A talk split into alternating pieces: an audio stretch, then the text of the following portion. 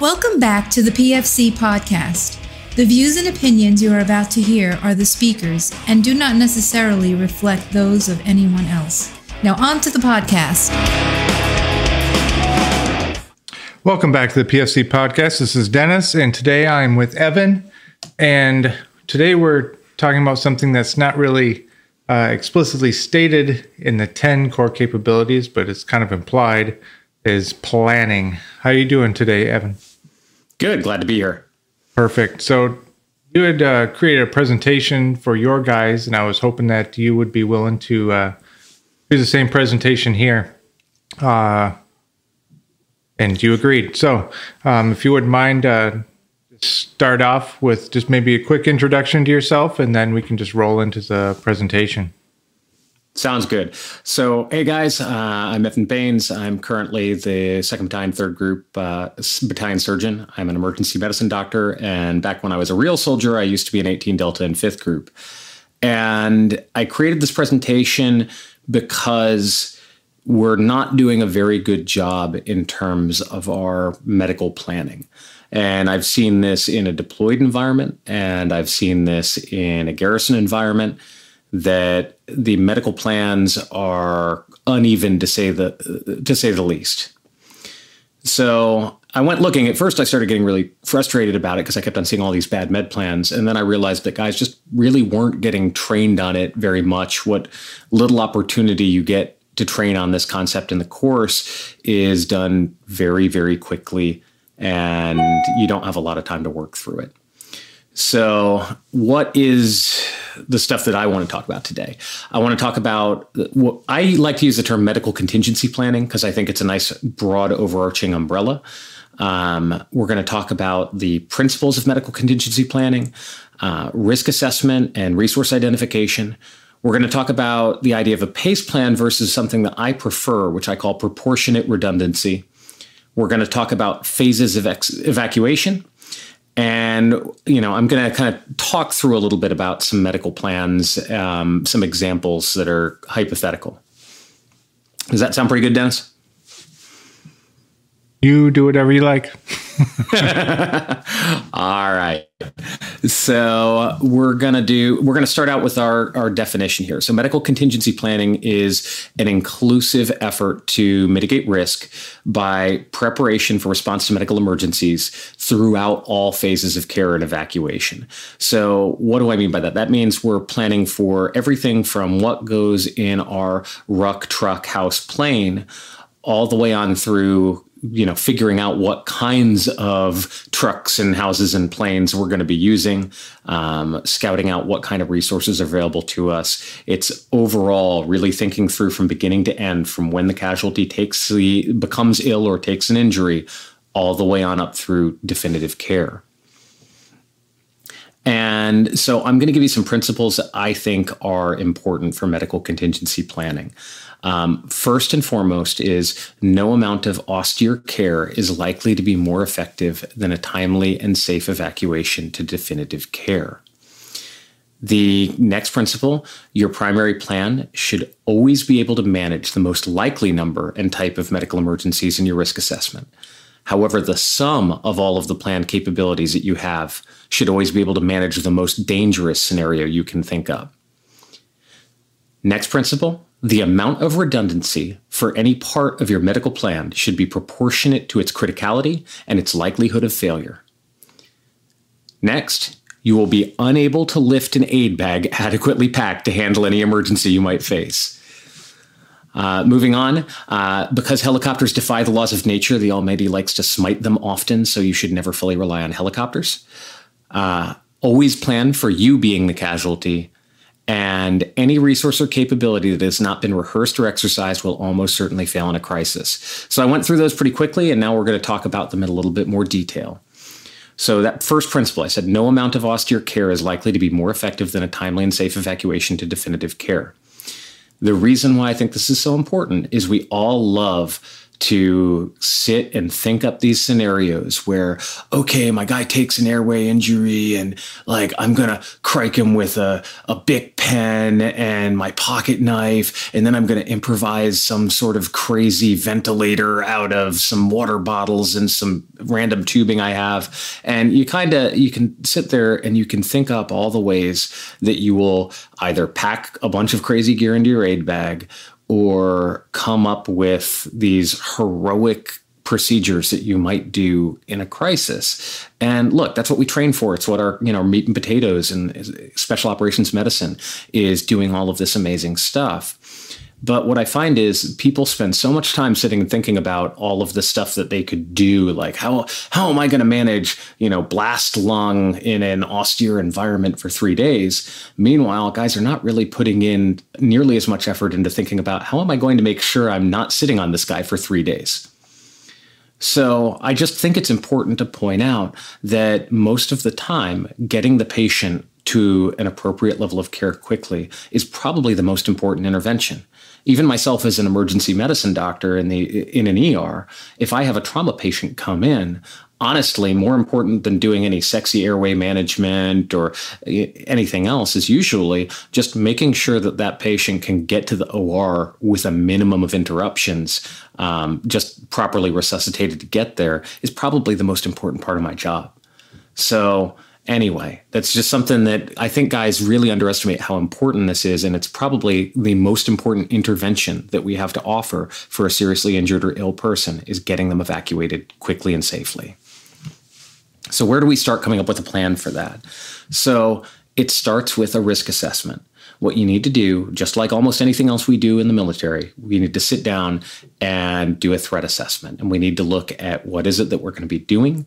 Where are we going to be doing it? What is the climate there? What are the endemic disease risks? What are the you know threats of enemy action? What types of weapons are they using? Are we looking more at small arms or blast, that kind of things, or are we looking at a car accident in traffic on a JCET?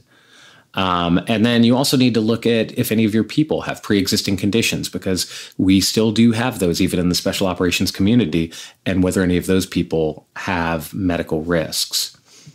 So how do you start to do that? Well, obviously, if there's somebody who has been there before, that's your your most ideal option is talking to them first, and then you know any sort of PDSS is going to be you know high yield and very valuable in terms of figuring this out. Um, if you don't have the luxury of that, or if you want to augment those capabilities, which I would encourage you to do, you should start looking at resources that range from you know your battalion and group med, so your Prev Med people can provide um, risk assessments for areas uh, for health threats. Uh, there are resources like the CDC Yellow Book. The Department of State has a travel guide where you can look up what re- what sorts of things are going to be a threat there. Um, the one that I'm going to plug really, really hard is Shoreland Travax, which a lot of you guys don't know or have never used. Shoreland Travax is a commercial product that specifically produces um, basically risk assessments and area surveys that uh, will go into everything from what types of malaria are specifically present in certain areas of the country. Uh, they also send out medical personnel to do surveys of hospitals all around the world and they do professional in-person surveys and will tell you things like okay is this hospital in this part of africa or asia or wherever providing uh, a high quality of care comparable to the rest of the developed world. So you can really get very quickly a good idea of what's going on health wise and health resource wise in a country, especially if you're going there as part of, you know, again, a JCET or something where you're not falling in on an existing medevac system that's well developed. Um, obviously, there are some classified resources too, um, and I'm not going to talk about those because of the the venue, but you should be looking at that as well. But Shoreland Travax will get you a lot of the way there most of the time. And as Department of Defense, we have CAC enabled access to it. So if you can go to Shoreland Travax with a CAC enabled computer, uh, you can log on for free and get tons of really good information. So I'm putting that out there. I think I have no affiliation with them, but I think it's a really excellent way to start getting a country assessment done for when you're going someplace. And the nice thing is where you're doing this risk assessment, like as should be obvious from what I was just saying, you're already starting to identify your assets as well. You're starting to figure out, okay, what's the EMS system like in the place where I'm going, if if any? Um, what are the hospitals, and are there any hospitals that I would feel comfortable using or sending my guys to? Um, and so you're kind of accomplishing two things at the same time there. And really, especially the hardest part of this kind of planning is when you're going on a mission like a JCET because if you're falling in on an existing rotation in you know a, whether it's a combat zone or you know a highly uh, developed operational rotation usually there's going to be some sort of framework there that you can fall in on. But many times when you're traveling to these other countries for JCETs or other short-term missions there may not be anything and you need to figure out very quickly what is what are your limitations? Do they have ems do they have hospitals that are safe enough that you would consider for your people? Um, you know do we have any uh, us or nato assets that could support and provide timely medevac? Um, so really looking at that and being candid with your command team. I think one thing that it, we really shoot ourselves in the foot is we we want to get a go. We want everything to be green in our uh, you know our mission briefings. All all of the little check boxes should be green lights and not red lights. And so we want to make everything look good.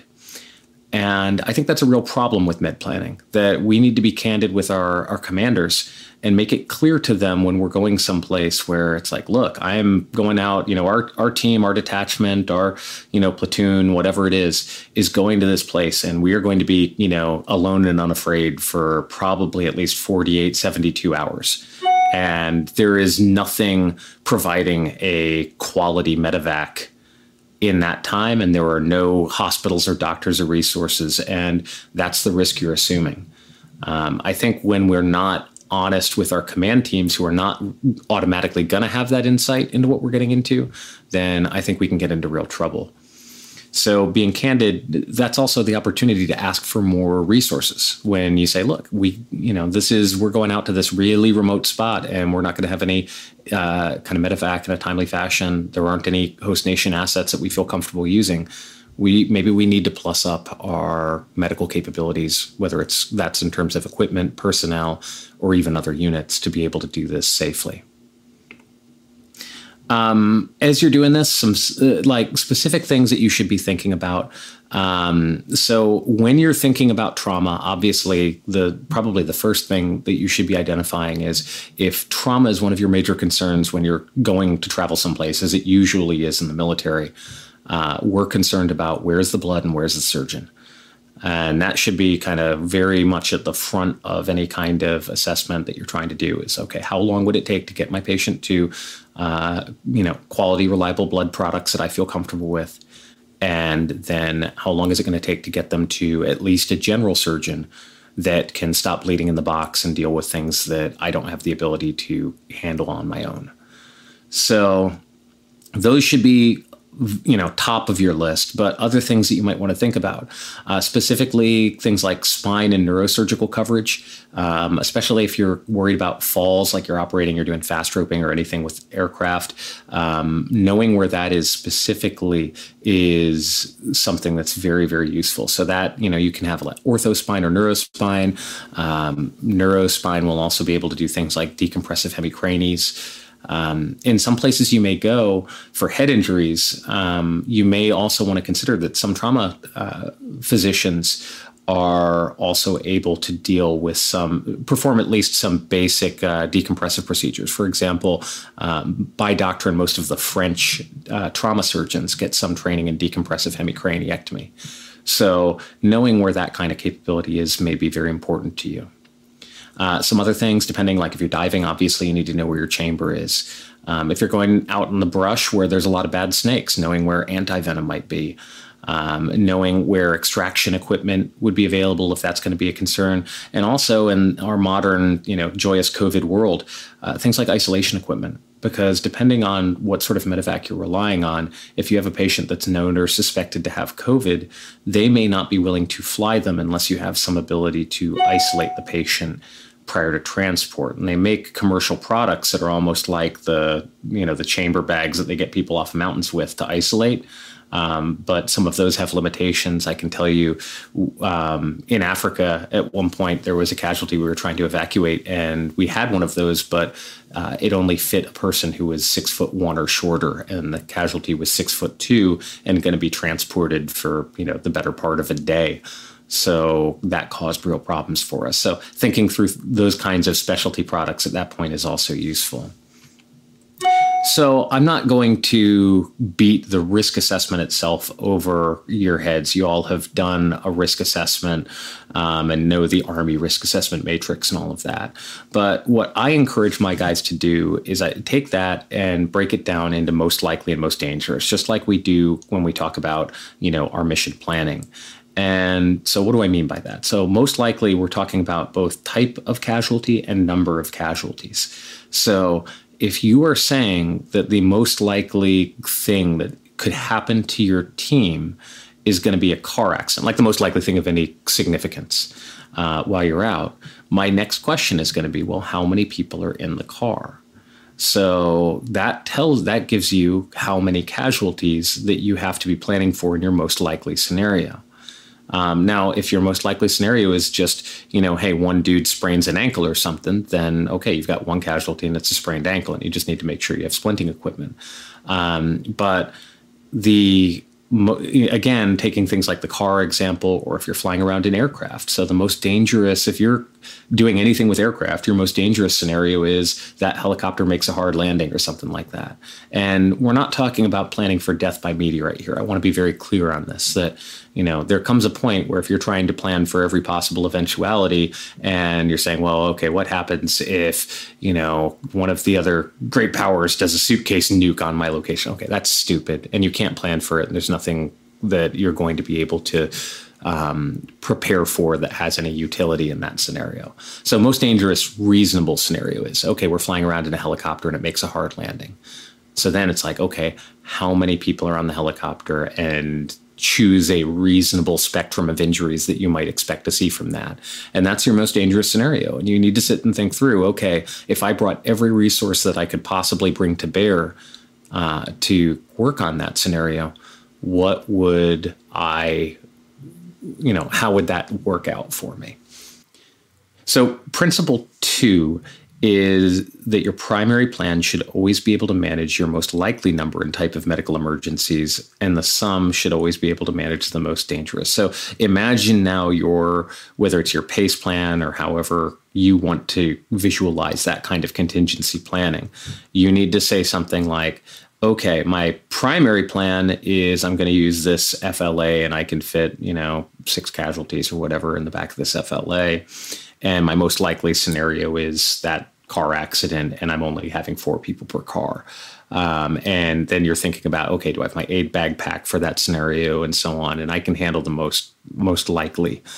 Um, most dangerous you know, again, I'll, I'll give you a, a, hypothetical. So you're pulling jump coverage and you're saying, okay, my most dangerous scenario is a whole chalk of jumpers that gets hung up in the trees, all with varying degrees of injuries. So you need to think about, okay, how many people are in that chalk of trees? Well, shoot, that may be more people than I can fit on my FLA. So what does that mean I need to do in order to be prepared for that kind of eventuality? And that may not mean I'm not saying that you need to bring out, you know, two FLAs to everything. It's that okay, now we've taken a really excessive number. It's not something that we expected, but it's something that we did consider. So now if we're bringing in all the ambulances and calling in all the troops in our backup plan, can we manage every possible uh, or you know every one of those casualties in that scenario? So as we build these plans, um, I don't love the concept of pace plans, and here's why. Because four is an arbitrary number. And four of what? So guys will say, oh, you need a medevac pace plan. What does that mean? Does that mean that we need four platforms in one hospital facility? Does that mean we need a mix of two you know two vehicles and two hospital facilities that we're going to be evacuating to and if you mix those up you get a total of four possible permutations um, i think that it's both arbitrary and it's not descriptive enough of what you need. The concept is sound. I because at the end of the day, the more redundancy you build in, the less likely if you've ever seen like the Swiss cheese model of system failures when you line up all the holes, well, the and you know, when the holes line up just wrong, that's when bad things happen. Um, well, the more different slices of cheese you have there with differently aligned holes, hopefully, the less likely it's going to be that you're going to have that catastrophic failure. So, obviously, you never want a single point of failure, but how do we create this idea of the, the right amount of redundancy in the right places? And that's principle three, which is the amount of redundancy should be proportionate to its criticality and its likelihood of failure. So we'll start with an easy one. If you're doing a training operation in the continental United States, I think it is blatantly stupid and a waste of your time to have four hospitals on your medical plan because the chances that, well, under almost any scenario, because the chances that you're going to lose a even one major US medical center it's just highly unlikely to happen. You might run into a scenario where you can't get to one of them, so you may need a second one. I tell my guys that under almost no circumstances do I need four. Usually I don't even need three. Most of the time I tell them two, depending on what the, the risk is and what the type of thing that they're doing. And in many cases for low risk stuff, I tell them one hospital is fine. Because as a general rule, hospitals in the United States don't just go away. Now, you might go someplace where it is more likely that you would lose access to a facility. And at that time, you need to look and say, okay, well, this is a very, very important part of my plan. And, you know, there is a reasonable, reasonable chance either I can't get to it or it may be rendered unavailable due to some other reason.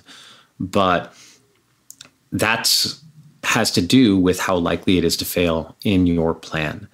Now you need to look at every single phase of your plan from, you know, you start from point of injury and you go from, you know, uh, you, again, it's like the ruck, truck, house, plane kind of model. And you need to think everything from your medical equipment for responding, like, okay, how likely is that to fail? Well, what if I'm the casualty and I get blown up and I'm the only one carrying an aid bag? So you need to sit and think about how much redundancy do I need in terms of cross loading my medical equipment and then vehicles. So you need to think about if you're saying that we're going to self evac on our MRAP or whatever kind of vehicle we're using, you need to think about the cross load and how many casualties can you fit on it and you know how likely is it that you know if you have how many vehicles do you have and how likely is it that you're going to lose one or more? Um, because the amount of sort of vehicles for ground evacuation that you need again, is going to be proportionate to the likelihood that one of them gets disabled, damaged, or is unable to support the number of casualties that you're anticipating in one of your scenarios. Um, obviously, things like aircraft, they tend to fail all the time, and we'll get to that in a minute. Um, so you generally want more. So you look at every step in this process from point of injury to how are you going to get that patient to whatever your initial stabilization site is going to be um, you're going to look at things like, you know, your helicopter landing zones if you're using that, your vehicles that you're using to get to said points. You're looking at your air evacuation, your DCR sites if you're using something like that, um, and whether that's separate from a DCS site, that's damage control resuscitation and damage control surgery. Um, and airport vectors and then you know stratovac options. You're looking at every phase of this and saying how much redundancy do i need? How important is this? You know how critical would it be if it failed? And you know how likely is it that for whatever reason this isn't going to work the way i planned it out? So starting at point of injury you're like okay so do i have everything that i need to stabilize the casualty initially?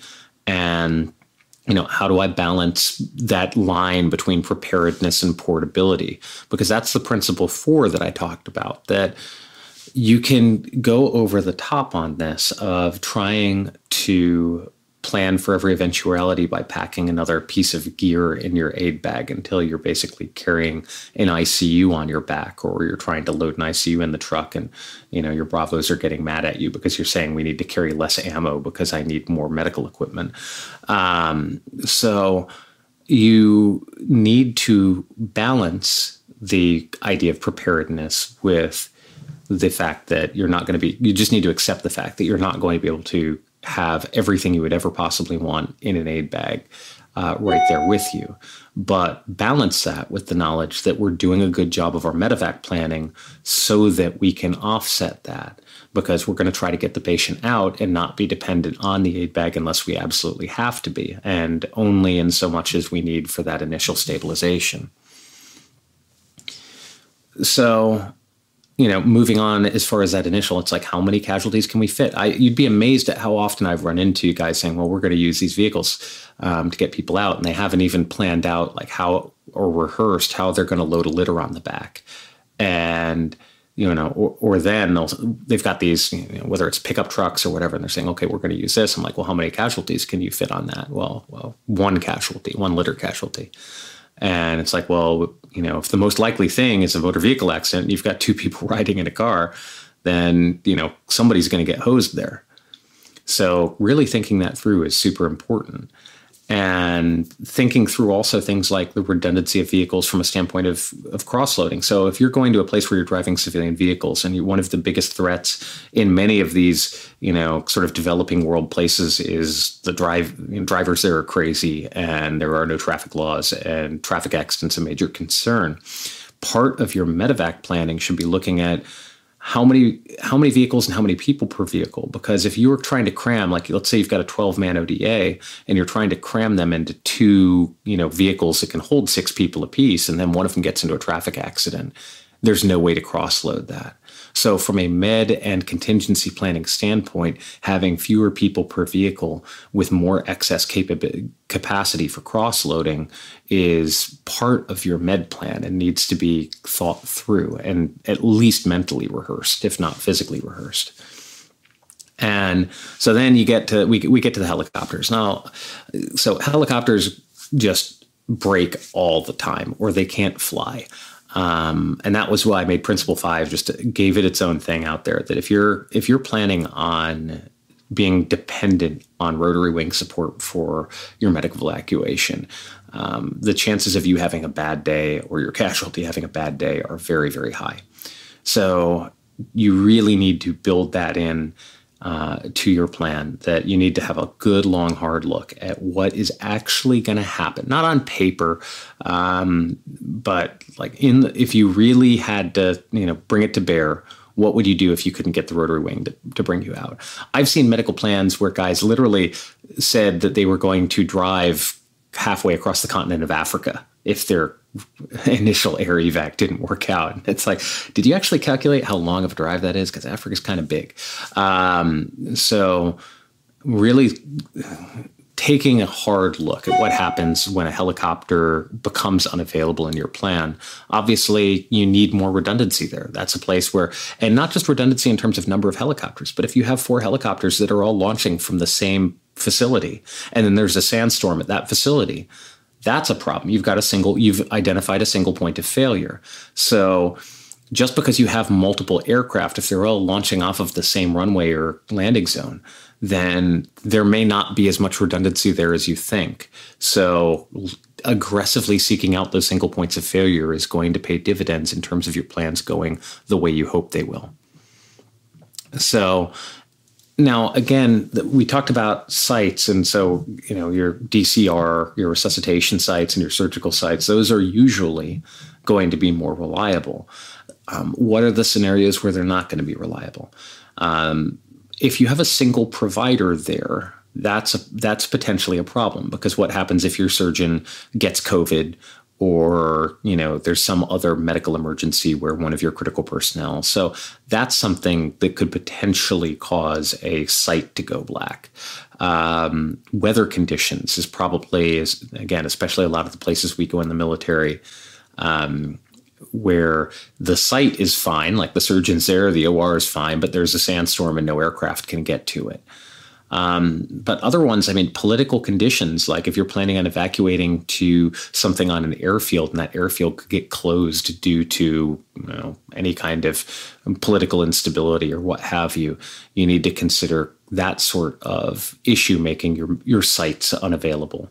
And any other reason, you know, if you're talking about ground evac, you know, ground condition, washed out bridges, um, your imagination is your limit here. And the more you can envision about potential bad things going on, um, the better. A good med planner, a good medic, and you know, a good uh, ER doctor, PA, in my mind, is somebody who has a morbid imagination. Um, somebody who can sit and really think, "Wow, this, you know, what would happen if this you know, this scenario came to pass. So, for those of us who are traveling to the developing world, I think one of the most important things to consider is we need to be honest with ourselves and our command about what we believe the capabilities of the host nation to be.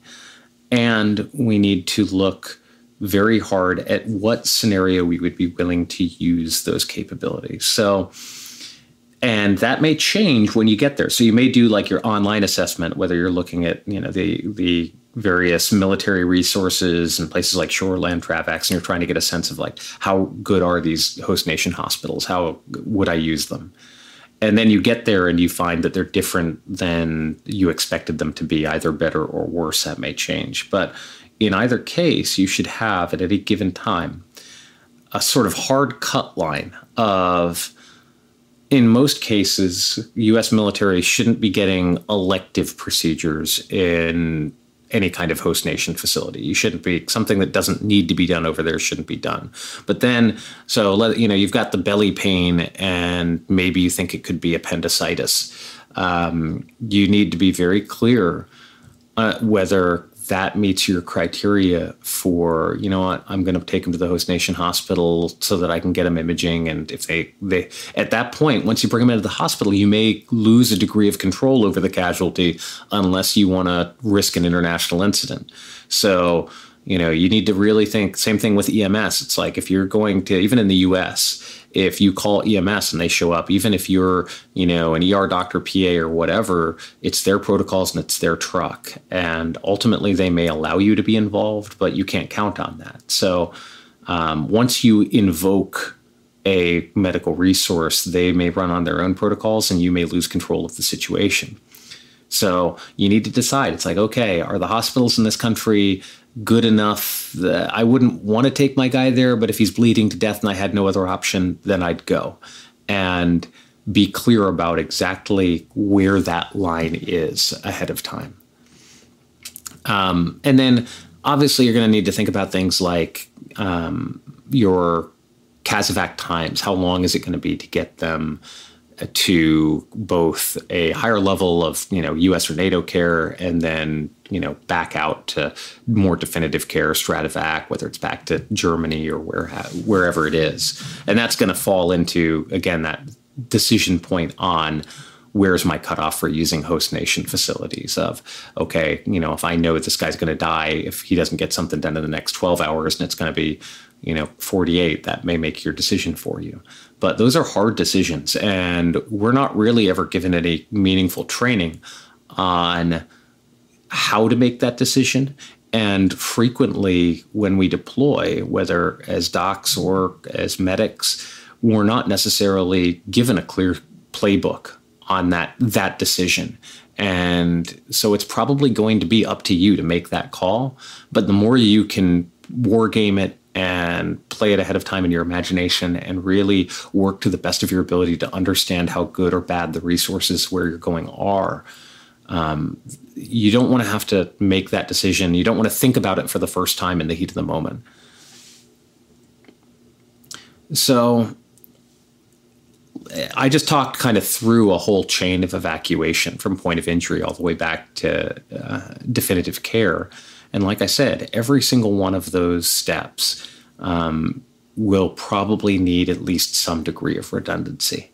And some of them are going to need a lot more redundancy, and some of them are going to need, you know, maybe less, depending on exactly what the scenario is. And that's why I think if you just think about that chain of evacuation, the concept of a PACE plan is overly limited because I think it's excessive to take every single link in that chain and try to assign four levels of redundancy to everything. But meanwhile, in some cases, again, when you're talking about aircraft or, you know, you may actually need more than four. uh, especially if multiples of them are actually tied to one airstrip or something along those lines. So, moving on, uh, I want to reiterate as well, and this is something that our community does pretty well. Um, but as you consider this medical planning, just remember that it may be you that is the casualty. You may be the one that's injured. You may be the one that gets sick. So when you're thinking about the redundancy, also you're thinking about, um, especially if you're the only medic on a team or something like that, um, what happens, and does that change the calculus? So we getting back to that, would I use the host nation hospital question? That question may be the answer to that may be different when you have a highly skilled 18 Delta, maybe using you know an RSM graduate or what have you, um, who can absolutely crush prolonged field care. If you're available, then maybe you're going to have a pretty, uh, it's going to be pretty unlikely and you're going to be pretty unwilling to use the host nation hospitals. Now, what happens if you're the casualty and you're rendered, you're incapacitated, and now it's the rest of your team, and your junior Bravo is going to be the person who's going to be taking care of you? That may change the calculus. Like you may be better than that host nation hospital, but maybe your junior Bravo isn't. So that may change things. So always build that into your thoughts about this proportionate redundancy concept. So, in the original presentation that I gave, I provided in the slides some uh, sample PowerPoint, and um, we'll try to make something available maybe in the show notes.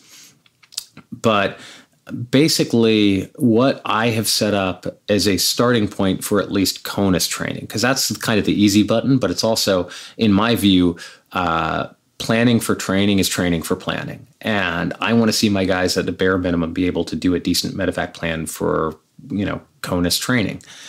And I have created a system where it's stratified based on risk level. So if you're talking about a low risk operation, you know, guys are just going for doing land nav or something and just walking around in the woods, then I've got a pretty low bar for the med plans. I don't want people to be trying to come up with all kinds of crazy redundancy for something where it's pretty unlikely that somebody's going to get seriously injured. So I tell dudes in that scenario that, you know, I only need one emergency department. It has to be a real ER. It can't be like an urgent care center, but I need one 24 hour emergency department.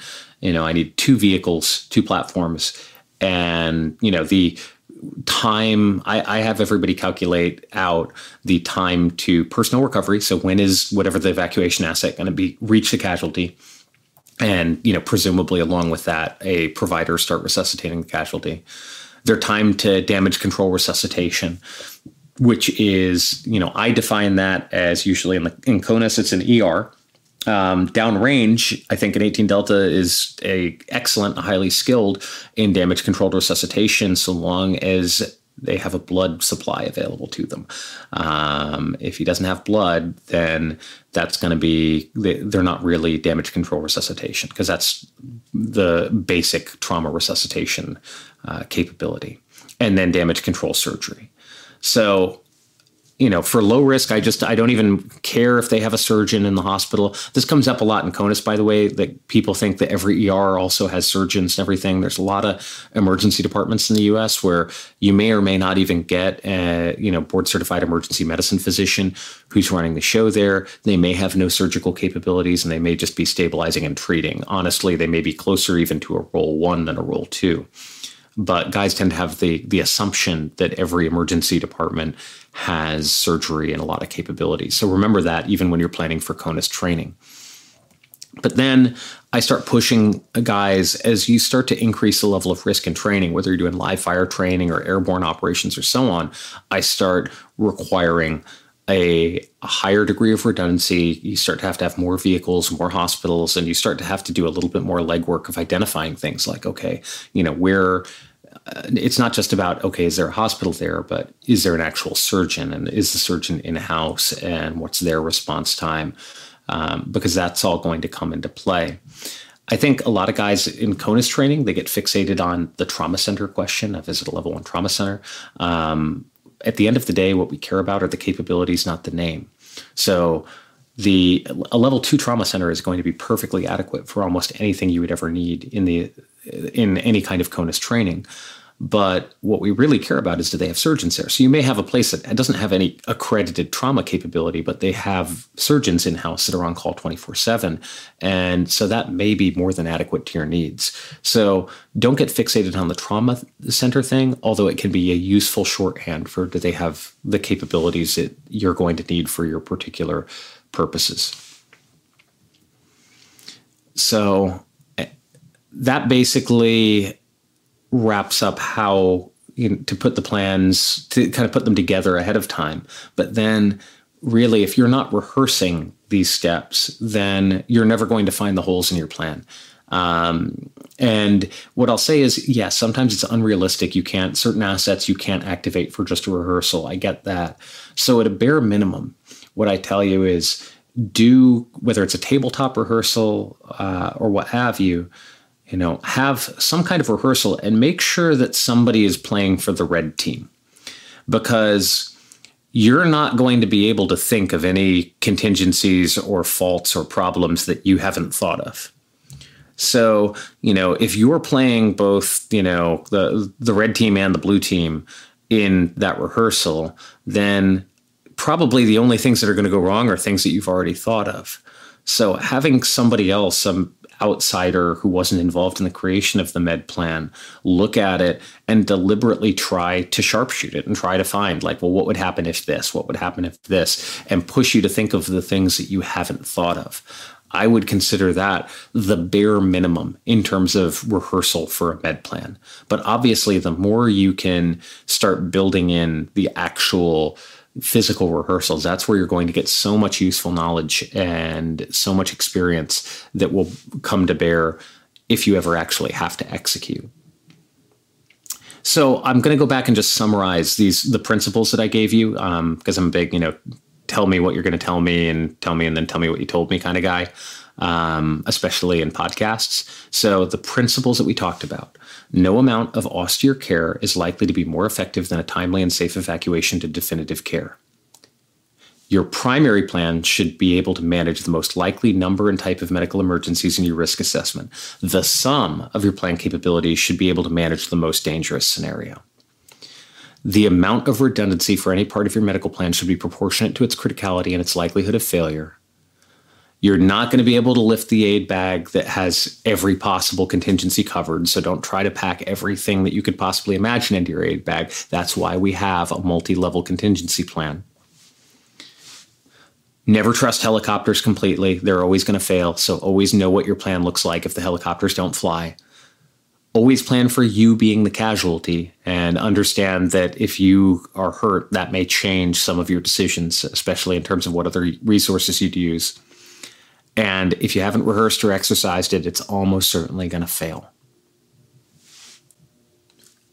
All right, I'm going to pause there, Dennis, and see how that kind of brings me through the, the presentation. Do you want to wrap anything up from there?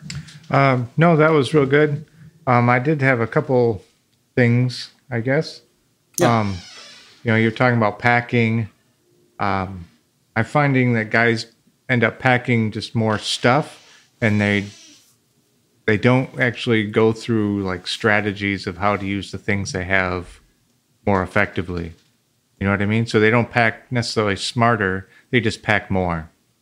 Um, like I think that makes a lot of sense. I mean, what I try to do, and I mean, if it is when I'm packing my aid bag, I try to be very deliberate in my head of how many casualties and I think that's something that guys don't. I try to think of how many casualties and what hypothetical injury patterns I might see. So, like my primary aid bag that I have, like my truck aid bag for the last trip, was built on three casualties. And it was built for three polytrauma casualties, two of them being pretty severe and one being somewhat less severe. Um, and I put in everything I would need to take care of two really messed up people and then one slightly less uh, less messed up. And I thought through like, okay, you know, injuries. And obviously, you can't you know have everything every possible injury covered. But it's like, do I have enough stuff that if I had two dudes here and they were pretty messed up, and I had one guy who was maybe just needed you know a tourniquet and some other things, can I cover all of their injuries and all of their treatments that are needed for two dudes. Because what I think when people cram a bunch of stuff into the aid bag, one, you need the the you know a certain degree of redundancy and stuff, but they're putting maybe the wrong things in. Yeah. Like when they're just loading more stuff in. It's like you only need you're probably only ever going to need so many cric kits in an aid bag you're probably only ever going to need so many chest tube kits in an aid bag whereas you you know th- basic things like tourniquets and kerlix you there's a good chance you may need more of that right so, so but i think like packing an aid bag based on an expected set of injury patterns and number of casualties is a useful mental construct to both fight against just cramming more stuff in there and also make sure you have the right stuff. Right.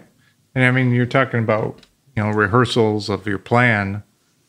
You know, I think, uh, you know, obviously you do it to refresher, you know, you're rehearsing the, the injury pattern, but actually, you know, using the gear you plan on bringing, right?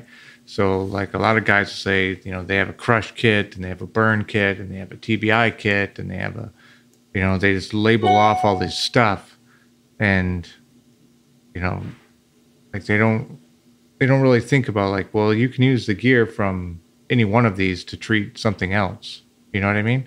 It's like it's only break only if they're in, they have a burn, right?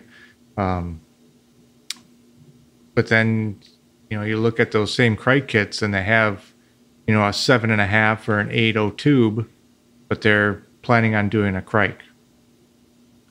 Incidentally, uh, on the the cric note, kind of a little bit of a divergence. Sure. Um, are guys being taught about female crics? Like, because the the six O tubes that they have in their kit are probably going to be too big for a lot of female right. patients. Um, I would say not specifically. Um, but at the same time, that whole like seven and a half, eight O tube for their crics for the males um, is not a joke. That's I've seen that a lot, and guys are just like having to stand on the tube to try and get it in, and uh, sometimes they learn their lesson, sometimes they don't.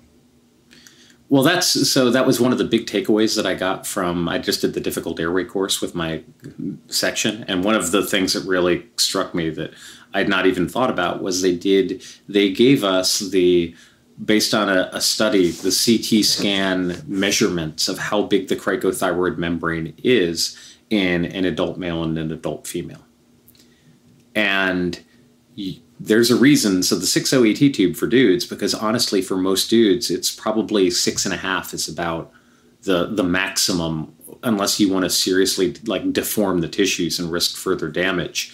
You know that a 6 is about as big as you're going to get into most adult males. You might get a little bit bigger, but not. You can't count on that. Right. For females, the size is four and a half or five. So yeah. mm. a 4 ET tube is probably what you need for a female cric kit and we don't really talk about a lot of the female specific stuff but as i see more you, you know forgetting the the female you know 18 series and everything now um, just talking about like enablers if you're deploying with enablers like hey, hey we have women who are deploying with us and nobody's ever talking about like okay if you had to cric a female what size tube oh yeah. And so that that kind of struck me. It was like wow i because i'll be honest i hadn't really thought of it either. Right. Um no, I see a lot of guys using the pre-made cric kits. Mm-hmm. Um, they're okay. I think they those are a six. Yep, um, they're a six. But then they're like backup. You know the the the uh, ET tube that they're going to cut down. It's like you know a seven and a half or an eight. Um, yeah. Just because like bigger tube means more air, which I get it, but if it don't fit, it's still not going to work. Um, yeah, that that ain't gonna work in most of our dude. You know, even the big guys. And then the other one, okay, we're talking about evaluating local facilities. Um, you know, and I guess maybe it's a two-parter. You know, falling in on a pre-made plan. You know, and usually, at least I found, I've very rarely fallen in on a plan that has ever actually been tested. You know what I mean? So it's like, oh yeah, you got a flight out of Bogota or you got a flight out of here. Um, it's not a problem. but they've nobody's actually ever tested it. If you're smart, you do the rundown of the numbers, you know, phone numbers and things like that. And you find out like companies have changed, phone numbers have changed. Like people have been running for years without actually any protection whatsoever, and they've just been lucky up till now. A hundred percent. That yeah. I mean, falling on a, a pre-made plan it can be a recipe for disaster and you need to revalidate every aspect of the plan because in many cases whether it's falling in i mean one of the ones that comes up a lot is i'll hear guys say well we're going to fall in on the embassy plan mm-hmm. um, when they're traveling someplace and that frequently has not been tested and troubleshot to the degree that i would want it to be so agreed completely. I was more talking about like you're falling in on a, a CENTCOM rotation where there's right. a you know a role two and there's a bunch of helicopters there, um, and presumably there are resources that you know we have some degree of control over and can be sure about. But yeah, falling in on a plan it can be useful because like there are people on the ground there who can give you some ground truth and you know you can use that as your starting point. But i would never take somebody else's plan as gospel without very thoroughly revalidating every aspect of it. If i was going to have my you know my buddies and my teammates and my people's lives depend on it i'm going to revalidate every aspect of it. Right. Um, and this kind of reminds me of a scenario i ran into um, we're falling in a place we were supposed to have you know the golden hour you know one hour evac but instead, we fell in onto a new plan that had actually it was a 24 hour evac. Um, so we were far outside of Rotary Wing, and uh, you know when I pointed this out that hey, like this is a great big difference. Um, the response I got was, "Well, you're an 18 Delta. Uh, you're supposed to be able to hold on to people for, you know, really any injury whatsoever." I'm supposed to be able to hold on to 72 hours. So, you know, the 24 hour thing is should be good. Um, how, I guess, how do I get around that type of mentality? Well, I think the first thing that you can fall back on is almost any one of the, you know, major, you know, whether it's the TSOCs um, or the COCOMs or what have you, um, any of them usually have specified personnel recovery and DCS timelines that are often tied to the level of risk of whatever it is you're doing. And so that is also something that you should be looking at as part of your med plan is understanding the rules of the game and understanding that okay under this scenario when we're doing things of this level of risk this is the bare minimum in terms of the timeline that the you know three star command is willing to accept. And that is going to dictate your medical planning in many cases um, in terms of what you sometimes especially when you're doing a specific operation in a place you may when the risk level goes up you may actually need to move resources across the chessboard to be able to support that in part because it makes sense and you want to um, have better medevac capabilities if you're doing something of higher risk, but in part because that's a specified requirement from your higher command. So the first place I would go if I was in that situation would say, "Hey, we're doing you know operations of this degree of risk, and based on the TSOC's policy, we have to have medical evacuation in X number of hours available for that." So that would be the first thing I would go to, and then after that if that if there isn't a policy that you can fall back on then the second part of that is going to be you know yeah there are lots of things that i can do in extremis but that is not going to be as good as a timely evacuation and i can tell you know I, a physician who i respect uh, a, a, whole lot always says start from the 15-6 and work your way back from there. Hmm. You know you tell people that uh, if you start with you imagine things going wrong and something happening and that scenario and then you know there's an investigation and they find out that you uh, were told that you had to accept a 24 hour evacuation time how do you think that's going to play out whether it's in the press whether it's with your higher command whether it's with the families of the people involved And that usually can answer that question. Right. Um, the last one I had was, um, yeah, you're, you're evaluating uh, like local facilities and things. Um, have you ever asked those local facilities for any kind of documentation on patients that they've treated prior? That's a good question. And I haven't actually asked for documentation on prior patients. What I find, what I've done when I was trying to evaluate these facilities or what I've instructed um, people who are doing these surveys um, under me to do is ask things about like what kind of actual training they have. And I'll give you an example. Um, it, there was a remote facility in a remote part of the world that shall remain nameless that um, some of my people were trying to use as an evacuation site. And this site listed that they had all these crazy kinds of, you know, trauma surgeons and OB-GYNs and so on. They honestly a, a somewhat amazing level of capability that they were claiming on paper to have. So when we sent people there to look at it, one of the questions that we told them is to say, okay, when you say you have a trauma surgeon in this country, what what is that training like? What does that, you know, how many years of training, where did they train, things like that. And once we started asking those questions, they really didn't want to answer them. And the more we found out, the more we dug into this facility from locals, it really sounded like that this was not an appropriate facility to consider utilizing for our forces. Um, they had a, some pretty epically bad outcomes uh, from what we were made to understand, and nobody was willingly going there. But so when they say something like, "Okay, well, we've got you know we've got this surgical capability, or we've got these surgeons," it's you can learn a lot from when they describe the training and specifically where they train.